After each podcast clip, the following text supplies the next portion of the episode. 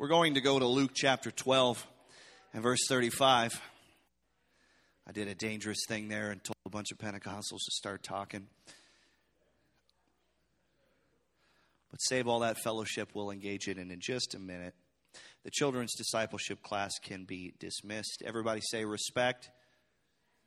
The, the kids mostly, your teachers. Amen. That goes for the adults too. Amen. Luke chapter 12 and verse 35. The Lord says, Let your loins be girded about and your lights burning. Let your loins be girded about and your lights burning, and ye yourselves like unto men that wait for the, their Lord when he will return from the wedding, that when he cometh and knocketh, they may open unto him immediately. Blessed are those servants whom the Lord, when he cometh, shall find watching. Verily I say unto you, that he shall gird himself and make them to sit down to meat, and will come forth and serve them. That's an interesting verse of Scripture. And it flies in the face of, of cultural custom and tradition. In another place in Scripture, Jesus uh, is talking to his disciples and he says, Does the master thank them because they've done what is, what is expected of them? And it's, it's where Jesus says, I, I trow not. Uh, but in this portion of Scripture, Jesus says that the master, when he returns, if he finds the servant watching and opening to him immediately, will do something unexpected. He will gird himself and he will sit them down to meat and will come forth and serve them. And if he come in the second watch or come in the third watch and find them so, blessed are those servants.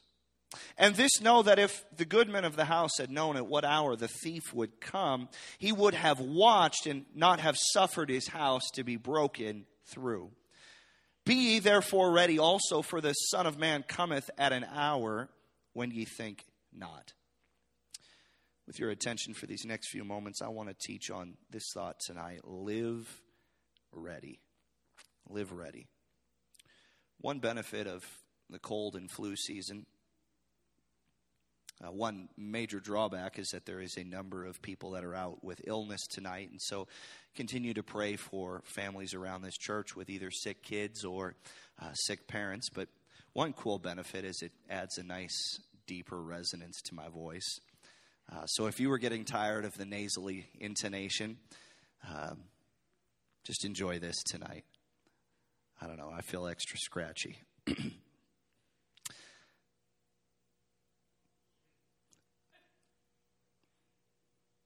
just stay until everybody loosens up a little bit. 2022 is drawing to a close. It's the most wonderful time of the year. There's Christmas lights everywhere. If you're smart, you're taking advantage of the availability of eggnog uh, for eggnog lattes. You have piled frosting on top of your sugar cookies. You are enjoying the weekly blizzards. Uh, if you're from Arizona, apparently that's a cool thing uh, and you you enjoy those winter uh, winter blizzards. You're, you're you're cooking the turkeys, the hams, the if you're again intelligent, the beef roasts, and opening presents with family. Now, at some point, hopefully, you are evaluate, evaluating this this last year prayerfully and, and prayerfully considering goals and changes for 2023. If, if you have not done so, I would encourage you to do so, to uh, spend a, a, a, time of prayer with the Lord, looking back over your year. Consider it your year end performance review, if you will. If many that work in, a, in a, a workplace that maybe aren't self employed, you you, you are familiar with that undertaking where you sit down in front of your employer and they grade you on your performance throughout the year. It's everybody's favorite time of year, certainly when somebody else looks at your attendance record and looks at your productivity and attitude and all of that. But it would be helpful, it would be good for you to sit down with the Lord and begin to evaluate this last year of your life. And also, it would be good to begin to prayerfully consider any goals and changes that you would set for 2023. It's good to have prayer and fasting and Bible and financial and personal goals. These are good things to set. If, if you don't write them down, I would encourage you to write them down. You need to find somebody to help you be a, accountable for those goals. Just heading into the year willy nilly and, and being like, I'll read the Bible, I'll pray, there's, there's value in that, but when you add a goal to stretch yourself and you add some structure to it, you will begin to grow. You'll begin to stretch yourself into a new dimension. And so you, you should, I would encourage you to set prayer goals a minimum prayer goal. I, I, will pray X number of times a day. I will strive to pray this minimum number of minutes. Don't set a maximum prayer goal, set a minimum prayer goal. That's, that's one you want to put a, a floor on, all right? It's good to have fasting goals. Uh, you know, I, I will, for example, you could set a goal of saying, I will fast one day per week every week this year. If you, if you did that, faithfully. At the end of the year, you might be saying, Well, I could never go on a 40 day fast. But if you fasted one day per week for the entire year, that's 52 days of fasting. That's incredible. And that consistency and that faithfulness will catch the eye of heaven. Amen. But much like winter came to us in November, next year is coming, whether you're ready or not. And much like 2023 is coming, ready or not, Jesus is coming, whether you and I are ready or not. In Luke, he goes on in verse 41, and Peter says to him, Lord, speakest thou this parable unto us or even to all? Are you talking just, just to the disciples, Jesus, or are you talking to the whole crowd? At this point in Luke chapter 12, uh, there is such a large crowd gathered that they're beginning to trample on one another. And the Lord doesn't answer his question directly, but he says this Who then is that faithful? And wise steward, whom his Lord shall make ruler over his household to give them their portion of meat in due season. Blessed is that servant whom his Lord, when he cometh, shall find so doing. Of a truth I say unto you that he will make him ruler over all servant. That is faithfully completing their tasks and faithfully watching for his return. The, the master doesn't tell the servant when he's coming back. The master simply tells the servant what to do, and the servant carries out the task until the master returns whenever he chooses. That's the expectation of a servant. That's the expectation of really, and, and we use the word servant because we don't like to say the word slave, but that's the expectation for you and I is that we don't know when he's coming back, but we continue faithfully carrying out our duties. And Jesus has promised us that whoever that faithful and wise steward is, when he comes back and finds him so doing, he's going to make him ruler over all that he has.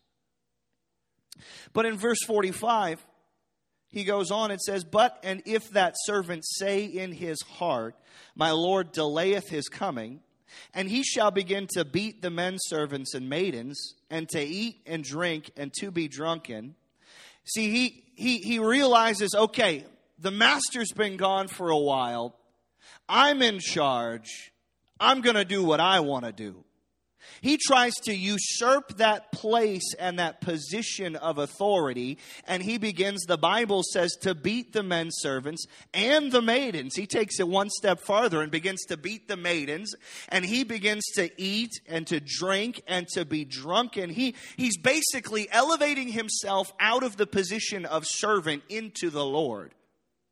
You see, it's, it's an easy thing for us to do to get our focus off and, and lose sight of the fact that we are indeed the servant and we start worrying about us eating and us drinking and we start worrying about who's in charge or who's the top servant or who's most important or how many people are under me under me how many people are am i in charge of? And and we start to elevate ourselves to the position of lord and eat and drink and be drunken but the Bible says that the Lord of that servant will come when in a day that he is not looking for him, at an hour when he is not aware, and will cut him in sunder and will appoint him his portion with the unbelievers. That's pretty intense. So if we're watching, if we're ready, if we're serving, if we're standing at the door with loins girded and lights burning so that the master only has to knock and we open the door to him, Jesus has promised and said, Look, I'll gird myself and serve you a meal. But if we get laid back and we get lackadaisical and we begin to elevate ourselves out of a servant mindset into a Lord mindset and try to lord over others and take care of this flesh and begin to eat and drink and be drunken, then the Lord has promised to come at a moment when we're not aware and to cut in sunder. I would rather be served than sundered. One of those things sounds far more enjoyable than the other.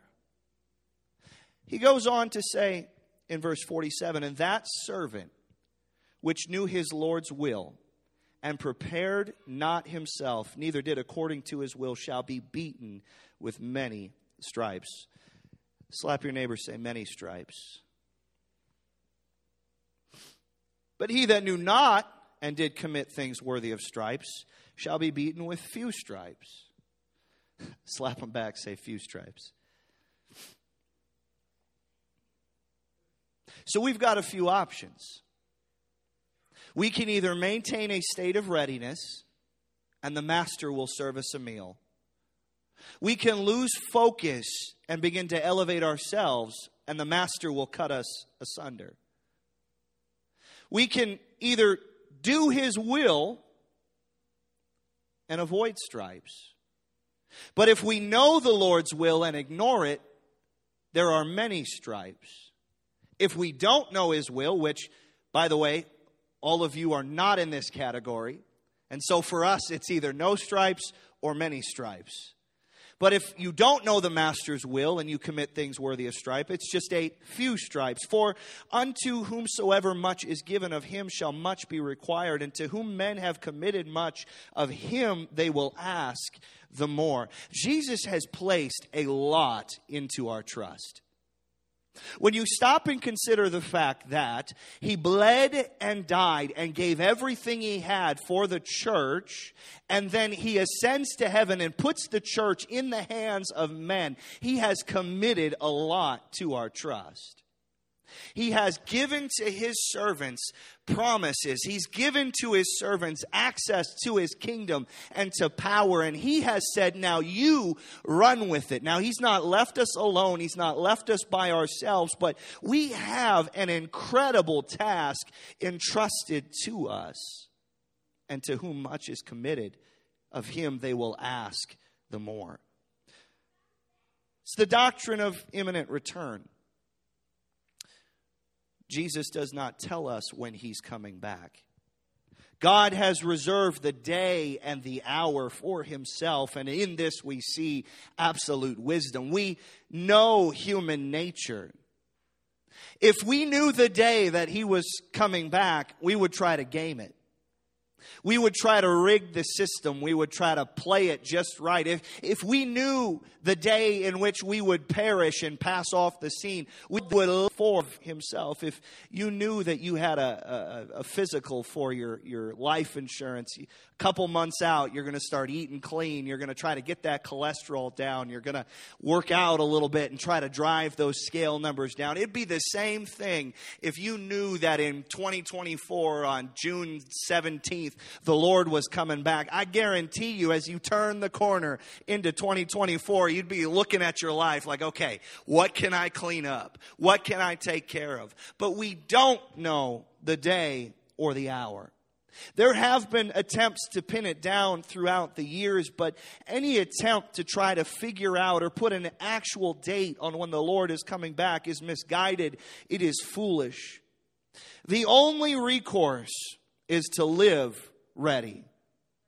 The only option that we have is to live in a state of perpetual readiness so that when the master shows up at the door and knocks on the door, there's a servant standing there with their loins girded and their lights burning, ready to fling the door open wide and say, Jesus, come quickly. I've been waiting for your return. I've been waiting for your presence. Or it's for your number to be up but we don't know when your number's up. We don't know, and God forbid it's soon for any of us. I pray that each of us in here has five more decades or more of life uh, and, and invigorating time. That would make some 113, which would be amazing. That'd be like awesome. But you don't know when your number's up. You don't know the day in which the Lord is going to call for your soul. And so you have but one option to live ready. But we need to dive just a little bit further down than that today.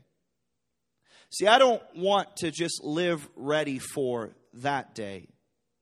And we, we should prepare ourselves. We should be keeping an eye towards the heavens. We should be watching the signs of the time. We, we should be paying attention to what's going on and structuring our lives in such a way that when Jesus comes, we're ready to go. But I don't want to just live ready for that day because if I am to be useful for the kingdom of God, I have to live ready for this day, this moment that I live in right now, Wednesday, December 21st. I've got to be ready for the day today. I want to tell you a little bit of a story. It's from the year 2020. I know not a whole lot happened in 2020, but this is one of the more uh, important things that happened. There's a guy named David Ayres. Anybody ever heard of David Ayres? Don't raise your hand. I sent you the story. You're a knucklehead. He was the facilities manager for the Toronto Maple Leafs and NHL hockey team's junior league.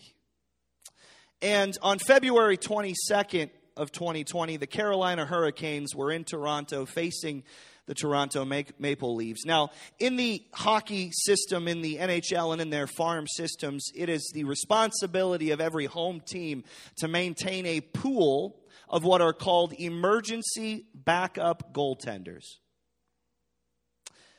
And when each each NHL hockey team has a roster limit, the number of people that they're allowed to have, and uh, it's typical for each team to staff two goalies. You'd have your regular goaltender, you'd have your backup goaltender. Both of them prepare, they're always ready to go, they're ready to play, and sometimes you'll sit your regular goalie if it's just a, a regular exhibition game, you'll get your backup some reps. But in the case of an injury, the backup has to be ready to go.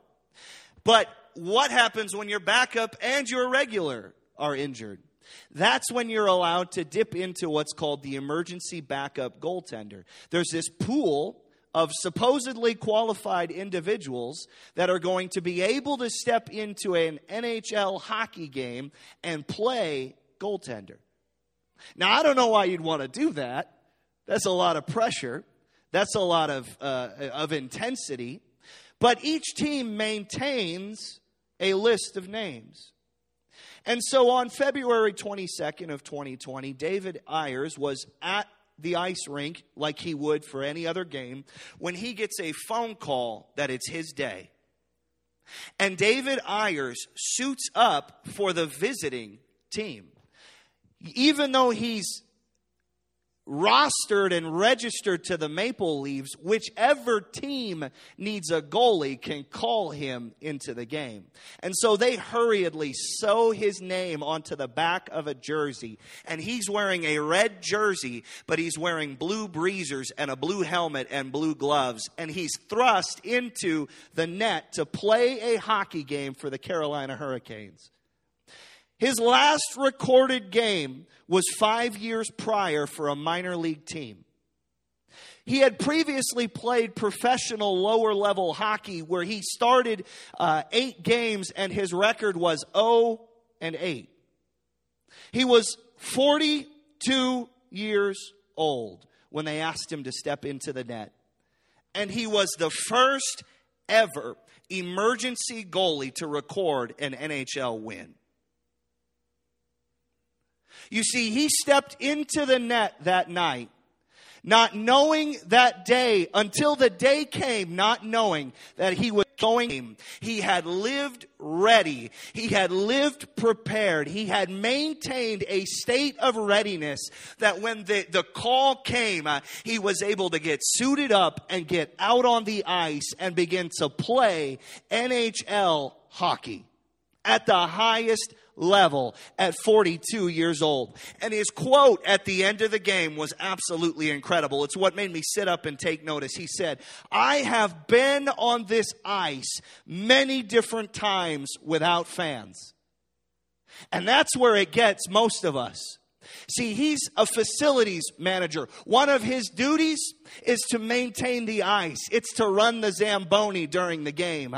But uh, he lived that dream. He coached Little League hockey. He maintained physical readiness uh, so the day that the call came, he could step into the net. Now, he did allow two goals, but he stopped eight more shots on goal, and his team uh, ended up winning. He did it without getting any contract pay for the game. Uh, but there was a readiness in his lifestyle that allowed him to step into that moment. It came from practice. It came from effort. It came from time spent on the ice when there was nobody watching and nobody paying attention. He's put himself in the goal. It came from coaching others to rise up. It came from being a, a minor league player. It came from being a nobody and a nothing, uh, but living ready for that day and that moment when the, the call would finally come. Uh, he would step into greatness. Uh, and then he would fade off.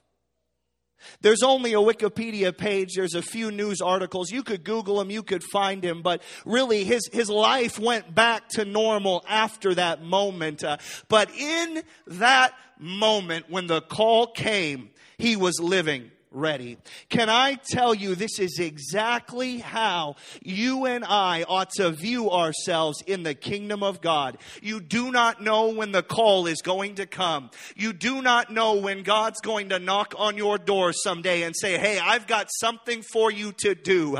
You do not know uh, if one day you'll be thrust into the spotlight for everybody to see all of the sudden. Uh, and in that day, that is not the moment to suddenly decide, I should have prayed a whole lot more. That is not the moment to decide, you know, I wish I would have fasted a little bit more. It's not the moment to decide, I, I probably should have worked out a little bit more when suddenly here I am in a hockey net with large players slapping these hard rubber pucks at my face. That's not the moment. The moment is in the solitude when nobody else is paying attention. The moment is when you're practicing on the ice, when there's no fans. Uh, the moment is when you're pouring into younger disciples uh, and raising them up. Uh, and God just might uh, reach out one day and say, Hey, uh, Brendan, I've got something I need you to do. Uh, and I've been watching you. You're living ready. your life has been structured. It's been built. It's been, it's been designed to live for this moment. And God might elevate you to a position where all of the sudden, out of nowhere, you're going to lay hands on somebody in a a wheelchair and they're going to come out. Uh, I'm telling you, you don't have time uh, in a Walmart checkout line to go on a three day fast. Uh, you don't have time uh, to go have an all night prayer meeting. Uh, you've got to live ready uh, so that in that moment when your coworker begins to break down and tell you about their cancer diagnosis, you're not going to get soft and say, well, I'll be praying for you. But something will come over you in that moment. Uh, why? Because the call has come uh, and God has said, now uh, is the moment. and so that, that practice, that work that you've been putting in, that devotion will all culminate in that one moment right there. Uh, and your hand will go out uh, and faith will begin to flow. Why? Uh, because there's somebody that's been living ready to do the work of the Lord. Can I tell you, you are surrounded by a field that is ready for harvest. And you are empowered by a God that desires to partner with you. And it might happen at any moment.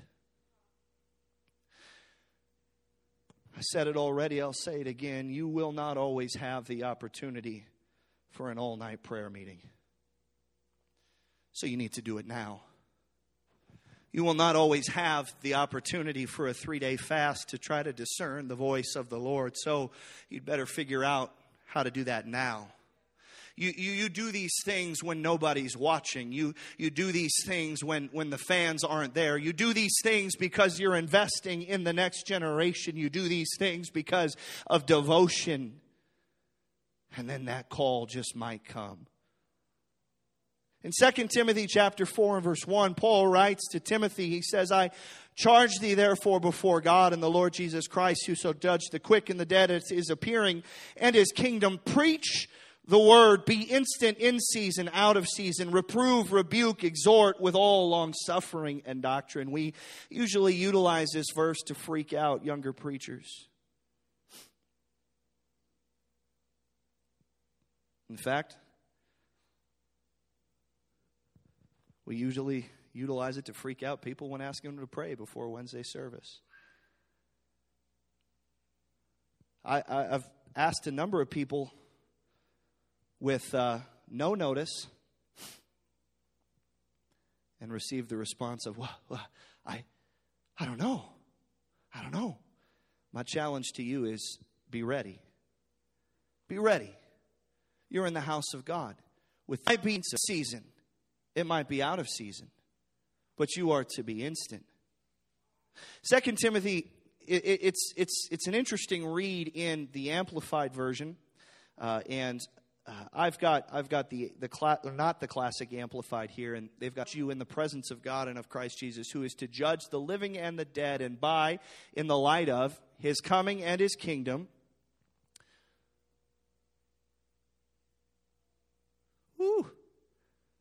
I'm gonna need my eyes checked to read that. All right, I'm going back to mine. Preach the word as an official messenger. Be ready when the time is right and even when it is not.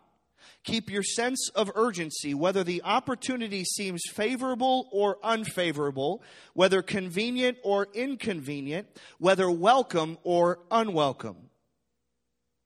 That's what instant means.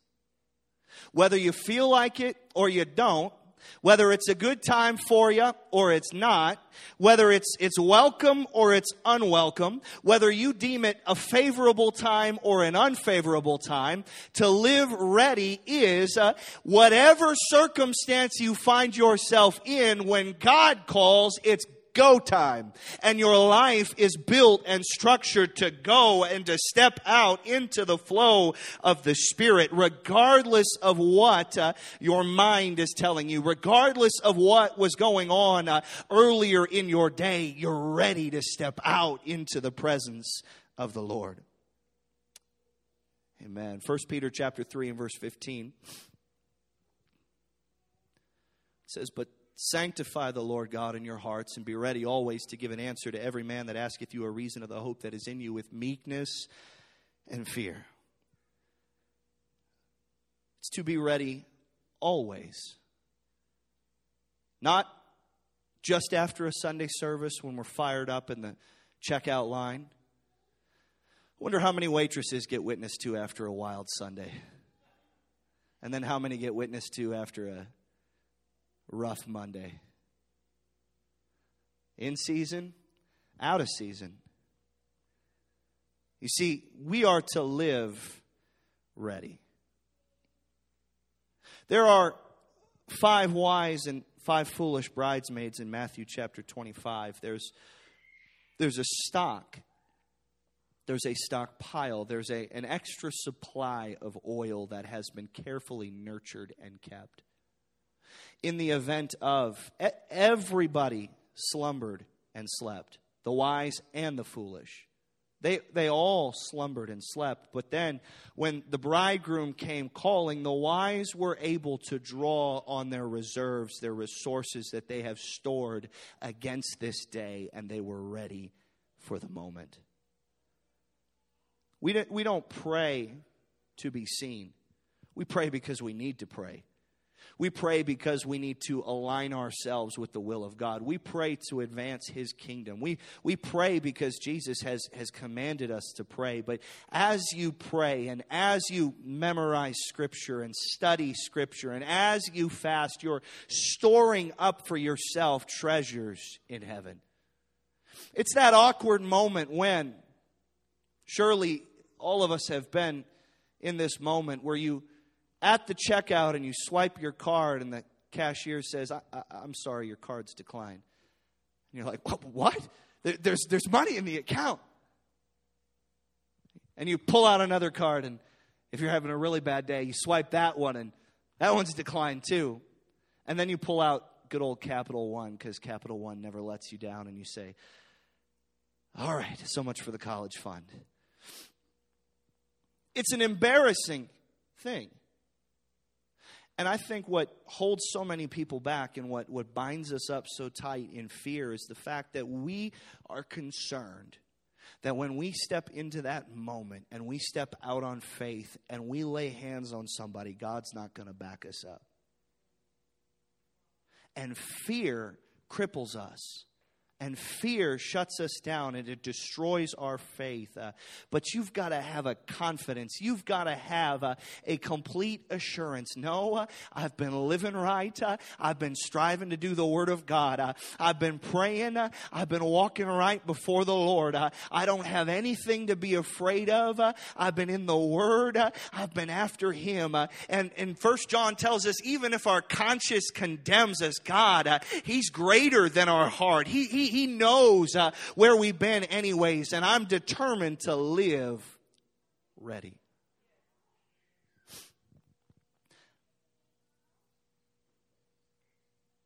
I made a statement a number of years ago. I was preparing to run a, well, I wasn't preparing, that was the problem. Uh, I was raising funds to run a half marathon for Sheaves for Christ, now Move the Mission. And I was a little bit younger uh, than I am right now. And somebody asked me what I was doing. And I told them, You don't train to run a half marathon, you just run a half marathon. Can I tell you that that is possible? Because uh, I did it. But I promise you, some training ahead of time to get ready would have made the experience far more enjoyable. By the end of 13.1 miles, which cannot fathom it, I cannot fathom running for an extended period of time for fun. But if that's if that's any of you, I'll be praying for you. Uh, the Lord can do miraculous things. But by the end of it, my legs hurt so bad. My calves were just knots. My hamstrings, it was, it was horrible. I'm sure anybody that saw me could have told really quickly that I was completely unprepared for the moment that I found myself in. I remember I, I, pulled up to the house in my car and I had already called ahead and told my wife to get an ice bath ready because I was, I don't know why, I just knew that that would fix everything. And I tried to get out of my car and my legs just didn't want to work. And I'm walking like Bambi on ice, just like, See, I wasn't, I wasn't ready for that experience. I don't want to find myself in deep waters that I have no business swimming in. I don't want to find myself out on, on the end and past the extent of now don't don't misunderstand me god and and we can respond in faith and step out and god will take us further than our abilities can ever take us but i want to be prepared for that moment i desire to live ready to follow the dictates of the spirit numbers chapter 9 verse 21 and this is my last portion of scripture everybody can say amen we're excited we're happy We'll be out of here in record time, unlike my half marathon attempt. I have not done it since then. I probably never will again. Uh, but I do want one of those stickers for my car. I just want to, right next to the, the stick figure family, I want to put that annoying 13.1. I always want to like throw something at those cars. We get it. You ran a marathon. Stop bragging. Numbers chapter 9 and verse 21. And so it was when the cloud abode from even until the morning, and that the cloud was taken up in the morning. Then they journeyed. Whether it was by day or by night that the cloud was taken up, they journeyed. He's talking about the children of Israel as they are walking through the wilderness experience. God is leading them to the promised land, but they are led by a pillar of cloud by day, a pillar of fire by night. And it did not matter whether it was a convenient time or season. When the cloud moved, they moved. And I'm going to be a church. I am determined that we will be a church where it doesn't matter if it's a convenient season or a convenient time. When the Spirit moves, we move.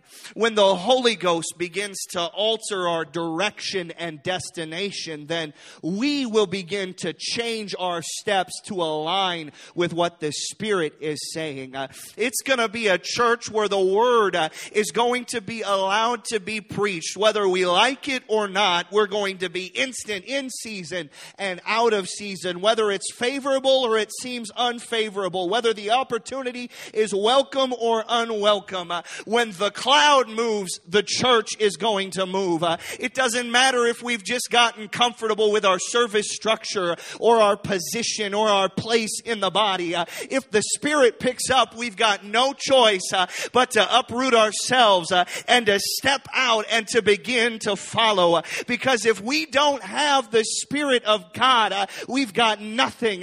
but if we can just follow that cloud, there's a promised land that He's leading us to. There's a place uh, that He's taking the church, uh, but we've got to live structured. We've got to live ready uh, that at a moment's notice, uh, all of a sudden, all He's got to do uh, is just a little breath of wind, uh, and somebody in the pews begins to get a sense. it doesn't just have to be pastor, but somebody in the pews that's been living ready and their life has been structured and they're walking with the Lord begins to get sense that it's moving and they begin to follow over here, uh, and you notice that sister so and so begins to move, uh, and then all of a sudden, all of us are pointed uh, and walking after the Spirit. Can I tell you uh, what this world needs uh, is not a program, it doesn't need uh, a polished thing.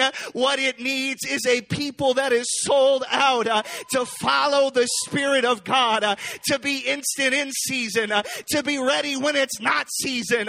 there's no off season in the kingdom of God. God. Uh, we can't relax and stop practicing just because uh, we've played our football game uh, and now it's summertime. No, uh, it's always season. Uh, it's always season for us to be following after the cloud.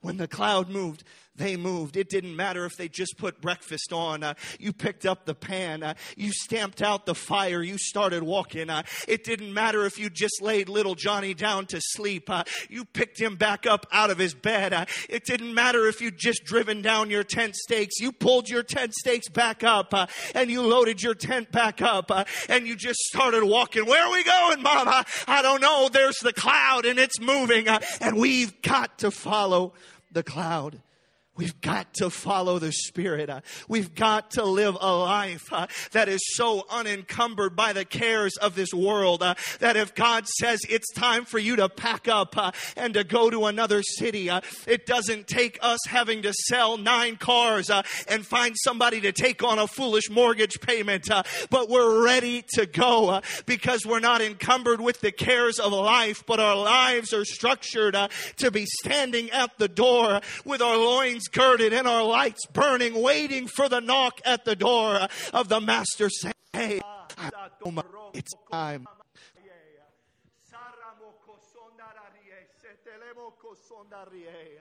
Ah, hallelujah, Jesus.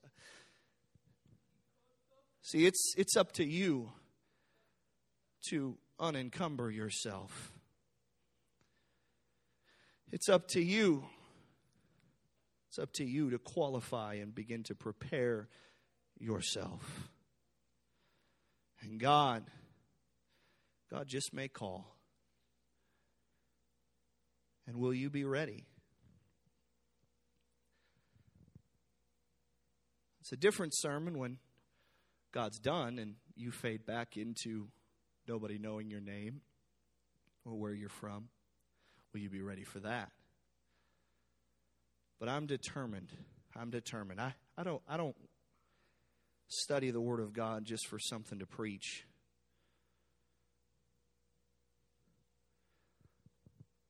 There was a, a stage in my life where God convicted me about my prayer habits. As a younger minister, I, I realized it was a it was a it was a bad habit that I had developed that I prayed more when I was about to preach. God help us. It, it, it's not something where I know that there's a ministry upcoming, and so I, I'm going to like go extra super crazy for a little while and then back off when nothing's coming. But we live ready, primed, focused, locked in on the cause. Set aside every weight that so easily besets and run with patience the race that is set before you. It's not my job to point out all the weights in your life. Now, God might reveal some of them, and maybe some of them are obvious. And if they're obvious, if the Lord gives me liberty, I might say something. But ask the Lord, God,